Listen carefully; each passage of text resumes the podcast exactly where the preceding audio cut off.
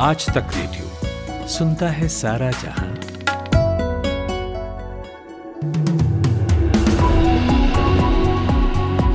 Good morning आज तक radio पर आप सुन रहे हैं सुबह दस बजे का न्यूज़ बुलेटिन पाँच मिनट, मेरे यानी खुशबू के साथ। पीएम मोदी अपने यूरोप दौरे के आखिरी दिन आज फ्रांस में राष्ट्रपति इमानुएल मैक्रोन से मिलेंगे। मैक्रोन को हाल ही में दोबारा फ्रांस का राष्ट्रपति चुना गया है। वहीं चुनाव जीतने के बाद पीएम मोदी फ्रांस के प्रेसिडेंट से मिलने वाले पहले विदेशी नेता होंगे। मीडिया रिपोर्ट्स के मुताबिक मोदी चार से पाँच घंटे के लिए फ्रांस में रहेंगे। इस दौरान वे इलीसी पैलेस में राष्ट्रपति मैक्रोन के साथ वन टू वन डायलॉग करते हुए डिनर पर प्रतिनिधि स्तर पर चर्चा करेंगे। बीते 24 घंटे में देश में कोरोना के तीन हज़ार दो सौ उनतालीस नए मामले सामने आए हैं। वहीं चौवन मरीजों की मौत हो गई है। कोरोना के मामले बढ़ने के साथ एक्टिव केसेस भी बढ़ गए हैं।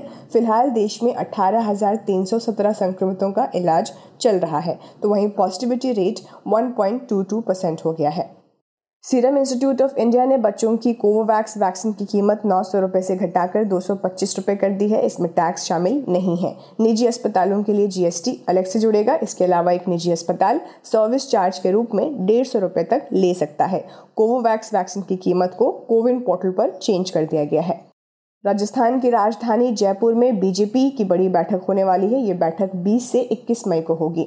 इस बैठक में अलग अलग राज्यों में होने वाले आगामी विधानसभा चुनावों के लिए रणनीति, ज़रूरी संगठनात्मक बदलाव और तैयारियों पर चर्चा होगी। इस बैठक में पीएम मोदी वीडियो कॉन्फ्रेंसिंग के ज़रिए शामिल होंगे और बैठक की अध्यक्षता भाजपा के राष्ट्रीय अध्यक्ष जेपी नड्डा करेंगे। थाने के चारकोप इलाके में आज सुबह पाँच बजे नमाज़ के दौरान मनसे कार्यकर्ताओं ने लाउड स्पीकर पर हनुमान चालीसा बजाया। वहीं नासिक में भी नमाज़ के दौरान हनुमान चालीसा बजाने पर सात महिला कार्यकर्ताओं को हिरासत में लिया गया है। इसके अलावा बांद्रा, भिवंडी और नागपुर में भी अजान के दौरान हनुमान चालीसा बजाने की जानकारी सामने आई है। नागपुर में संवेदनशील इलाकों में सात हज़ार से ज़्यादा पुलिसकर्मी तैनात किए गए हैं।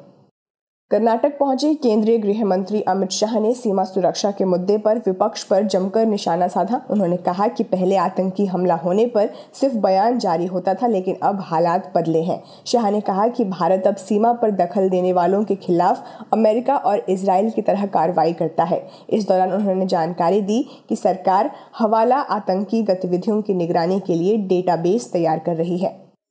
Life insurance corporation of India का आईपीओ आज यानी चार मई को खुल चुका है। आज से रिटेल निवेशक देश के सबसे बड़े एलआईसी आईपीओ में अप्लाई कर पाएँगे। आईपीओ के ज़रिए सरकार एलआईसी की 3.5 परसेंट हिस्सेदारी बेचने जा रही है। इससे इक्कीस हज़ार करोड़ रुपए जुटाने की योजना है। सीआरएस यानी सिविल रजिस्ट्रेशन सिस्टम के डेटा के मुताबिक साल 2020 में 81.16 लाख लोगों की मौत हुई है। 2019 के मुकाबले इसमें 6 फ़ीसदी की बढ़ोतरी है।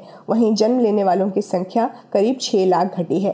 देश के सबसे ज़्यादा आबादी वाले राज्य यूपी में जन्म और मौतें भी सबसे ज़्यादा है। हालाँकि नवजातों की मौत के मामले में महाराष्ट्र सबसे आगे है। वहीं नागालैंड देश का इकलौता ऐसा राज्य है जहाँ 2020 के दौरान किसी नवजात की मौत नहीं हुई है।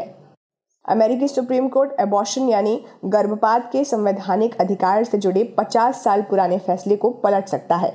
सुप्रीम कोर्ट का इससे जुड़ा एक ड्राफ्ट लीक हुआ है। मीडिया में लीक ड्राफ्ट के मुताबिक इसमें यह सुझाव दिया गया है कि सुप्रीम कोर्ट ने 1973 के रो बनाम वेड के फैसले को पलटने के लिए मतदान किया है। इसके खिलाफ अमेरिका में प्रदर्शन शुरू हो गया है। मीडिया रिपोर्ट्स में ये भी कहा गया है कि मिड टर्म इलेक्शन के पहले ये ड्राफ्ट लीक होना राष्ट्रपति जो बाइडेन की पार्टी के लिए फ़ायदेमंद हो सकता है।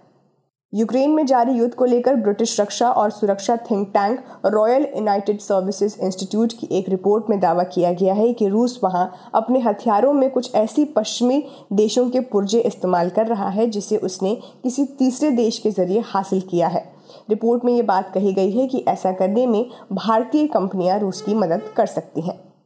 आज रॉयल चैलेंजर्स बेंगलुरु और चेन्नई सुपर किंग्स के बीच महाराष्ट्र क्रिकेट एसोसिएशन स्टेडियम में शाम साढ़े सात बजे से मैच खेला जाएगा। रॉयल चैलेंजर्स बेंगलुरु सीज़न की शुरुआत में लगातार मुकाबले जीत रही थी, लेकिन अब उसे हार का मुँह देखना पड़ रहा है। वहीं चेन्नई ने दोबारा कमान महेंद्र सिंह धोनी के हाथों में सौंप दी है। ऐसे में आज एक दिलचस्प टक्कर होने की उम्मीद है। तो ये थी सुबह दस बजे तक की बड़ी खबरें। हम फिर मिलेंगे दोपहर एक बजे और शाम चार बजे पाँच मिनट बुलेटिन के साथ। तब तक के लिए आप सुनते रहिए आज तक रेडियो। आप सुन रहे हैं आज तक रेडियो।